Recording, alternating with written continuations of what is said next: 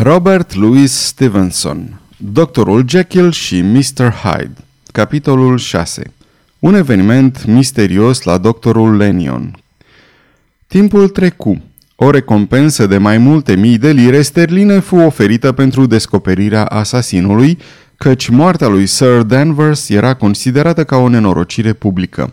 Dar domnul Hyde dispăruse de-a binelea și poliția nu putu să-i dea de urmă, ca și cum n-ar fi existat niciodată. O mare parte a trecutului său avea ceva fantasmagoric și în orice caz făcea o proastă impresie.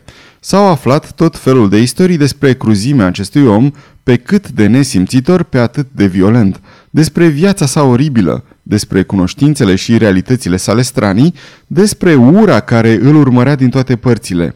Dar nimic, nici cel mai mic indiciu care să dea o idee asupra locului unde se găsea. Din clipa în care părăsise casa sa din Soho, în dimineața crimei, parcă s-ar fi subtilizat sau ar fi intrat în pământ. Și încetul cu încetul, pe măsura trecerii timpului, domnul Utterson își reveni din starea sa de alarmă și își regăsi calmul. Moartea lui Sir Danvers era, după părerea sa, mai mult decât compensată prin dispariția domnului Hyde. Acum, când această influență nefastă fu îndepărtată, o nouă viață începea pentru doctorul Jekyll. El ieșea din pusnicia sa, reluă legăturile cu prietenii săi și reîncepu să dea mult apreciatele sale recepții. El fusese dintotdeauna cunoscut pentru caritatea sa. Acum, el fu cel puțin tot atât de remarcat pentru sentimentele sale religioase. El era activ, ieșea des, făcea bine, fața sa părea să înflorească, să se lumineze la ideea de a face bine și de a fi util. Timp de mai mult de două luni, doctorul dădu impresia că trăiește în liniște. La 8 ianuarie, domnul Utterson luase masa la doctorul Jekyll împreună cu câțiva prieteni. Lenion era printre invitați. Privirile gazdei sale se plimbau cu simpatie de la unul la altul, ca în vremurile când formau un trio inseparabil. La 12, apoi la 14, notarul găsi închisă ușa prietenului său. Doctorul se închisese în casă, spunea Paul, și nu primea pe nimeni. La 15 încercă încă o dată, dar văzut din nou refuzându-i se intrarea.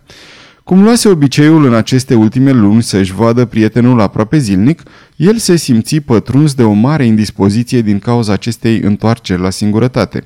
În seara aceea, el îl invită pe Guest la masă pentru ca în seara următoare să se ducă la doctorul Lenion. Aici, cel puțin, nimeni nu refuză să-l primească, dar când intră, fu îngrozit de schimbarea prietenului său. Sentința de moarte îi era înscrisă pe față. Omul cu tenul fraged devenise palid, părea slăit, părea mai chel și mai bătrân și totuși, nu numai aceste semne de slăbiciune atraseră atenția notarului, ci mai mult, o expresie a ochilor și o schimbare în atitudine, care păreau să fie dovada că groaza își făcuse să lași în sufletul său. Era puțin probabil ca doctorul să fi resimțit frica de moarte și totuși Utterson fu înclinat să o creadă. Da, gândea el, e doctor, trebuie să-și dea seama de starea sa și să știe că zilele îi sunt numărate și probabil că asta e mai mult decât poate îndura. Și totuși, când Utterson îi vorbi de sănătatea sa proastă, doctorul Lenion se declară cu o mare fermitate pierdut. Am primit o lovitură, spuse el, și nu-mi voi reveni niciodată. E o chestiune de săptămâni. Ei bine, am avut o viață plăcută de care m-am bucurat. Da, dragă prietene, cred că m-am folosit bine de ea. Mă gândesc câteodată că, dacă am ști totul, am fi mai bucuroși să dispărem. Jekyll este și el bolnav, remarcă Utterson. L-ai văzut? Dar expresia lui Lenion se schimbă și el ridică o mână tremurătoare. Doresc să nu-l mai văd pe doctorul Jekyll și nici să nu mai aud vorbindu-se de el, spuse cu o voce puternică, dar nesigură.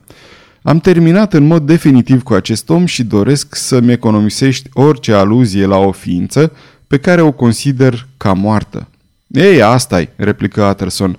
Apoi, după o lungă tăcere. Nu pot să fac nimic? întrebă el. Suntem trei vechi prieteni, Lenion, și nu vom trăi atât de mult ca să putem reface alte prietenii. Nu-i nimic de făcut, răspunse Lenion. N-ai decât să-l întreb și pe el de altfel. Nu vrea să mă vadă, spuse notarul. Nu mă miră acest lucru. Într-o zi, Utterson, după moartea mea, vei afla adevărul despre toate astea. Nu pot să ți-l spun acum. În așteptare, dacă vrei să iei loc și să vorbim despre altceva, pentru numele lui Dumnezeu rămâi să vorbim, dar dacă nu vrei și nu poți să părăsești acest subiect blestemat, atunci în numele cerului du-te căci nu pot să-l suport. Imediat ce ajunse acasă, domnul Utterson se așeză și scrise lui Jekyll, plângându-se că este astfel îndepărtat de el și cerându-i motivul nefericitei neînțelegeri cu Lenion. A doua zi, el primi un lung răspuns, conținând pasaje patetice și fraze foarte misterioase. Nu-l dezaprob pe bătrânul nostru prieten, scria Jekyll, dar împărtășesc opinia sa. Noi nu trebuie să ne mai vedem niciodată. Am intenția ca de acum înainte să duc o viață de singurătate completă. Nu trebuie să te mire și nici să te îndoiești de prietenia mea pentru dumneata. Trebuie să mă lași în voia destinului meu întunecat. Mi-am atras o pedapsă și sunt expus unui pericol pe care nu pot să ți-l explic. Dacă sunt cel mai mare dintre păcătoși, sunt și cel mai nefericit dintre oameni. N-aș fi putut crede că există loc pe acest pământ pentru suferințe și terori atât de infernale. Dumneata poți face un lucru, Utterson, pentru a-mi ușura destinul, să-mi respecti tăcerea. Utterson fu uimit. Influența neliniștitoare a lui Hyde fusese îndepărtată. Doctorul își reluase vechile obiceiuri, își regăsise prietenii. Cu o săptămână înainte, viața părea să-i surâdă, să-i promită o bătrânețe senină și onorată. Și acum, într-o clipă, prieteniile, liniștea sufletească, tot ceea ce forma farmecul existenței sale părea să fie destrămat în neant. Această schimbare totală, cu totul neașteptată, ar fi dat de bănuit o criză de demență, dar după atitudinea și vorbele lui Lenion, trebuie să fi fost la mijloc o pricină profundă și ascunsă. O săptămână mai târziu, doctorul Lenion căzu la pat și în mai puțin de 15 zile muri. A doua zi, după înmormântarea care îl impresionase jalnic, Utterson se închise cu cheia în birou și, stând la lumina melancolică a unei lumânări, luă și așeză în fața sa un plic scris cu mâna defunctului său prieten, sigilat cu pecetea sa.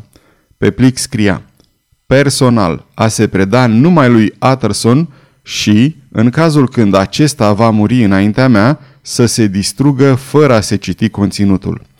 Astfel suna indicația oarecum patetică. Notarului îi fu frică să ia cunoștință. Mi-am înmormântat un prieten, gândea el. Scrisoarea îmi va sacrifica pe altul? Apoi îi fu rușine de frica sa ca de o lipsă de loialitate și desfăcu pecetea. Înăuntrul plicului se afla un altul, de asemenea pecetluit, care purta indicația a nu se deschide înainte de moartea sau de dispariția doctorului Henry Jekyll. Lui Utterson nu-i venea să-și creadă ochilor. Da, stătea scris dispariție Aici, încă o dată ca și în testamentul ciudat pe care, de multă vreme, îl predase proprietarului. Aici, ca și acolo, numele lui Jekyll era asociat cu ideea dispariției. Dar în testament această idee era rezultatul sinistrei influențe a acestui om, Hyde. Ea fusese sugerată cu un scop oribil și prea lămurit. Scrise de mâna lui Lenion, ce voia oare să spună ea? O puternică dorință de a ști puse stăpânire pe notar, o poftă de a trece dincolo de rezervele impuse și de a pătrunde imediat în fundul acestor mistere. Dar onoarea profesională, fidelitatea pentru prietenul mort, erau obligații ce nu puteau fi călcate. Plicul fu deci depus în colțul cel mai ascuns al casetei sale particulare. Este foarte mult să reziști curiozității proprii, dar este un lucru și mai greu să o ucizi în tine. Nu pare cu totul sigur că în urma acestor fapte Utterson să fi căutat cu atâta grabă societatea prietenului său. Se gândea la el cu dragoste, dar și cu neliniște și teamă. Se ducea pe la el totuși, dar poate că simțea o ușurare să nu fie primit. Poate că în intimitatea sufletului său era mai mulțumit să schimbe câteva vorbe cu Pul pe pragul casei, la aer, înconjurat de zgomotele orașului, decât să fie admis în casă spre a asista la o sclavie voluntară, să stea alături de un singuratic de nepătruns și să-i vorbească. La drept vorbind, Pul n-avea să-i dea știri prea satisfăcătoare. Doctorul, povestea el, rămânea mai mult ca niciodată închis în biroul de deasupra laboratorului. Câteodată petrecea și noaptea acolo. Părea foarte abătut, devenise foarte tăcut. Nu mai citea, părea să aibă spiritul preocupat. Utterson se obișnuise atât de mult cu caracterul neschimbat al acestor răspunsuri, încât el rări încetul cu încetul vizitele sale. Sfârșitul capitolului 6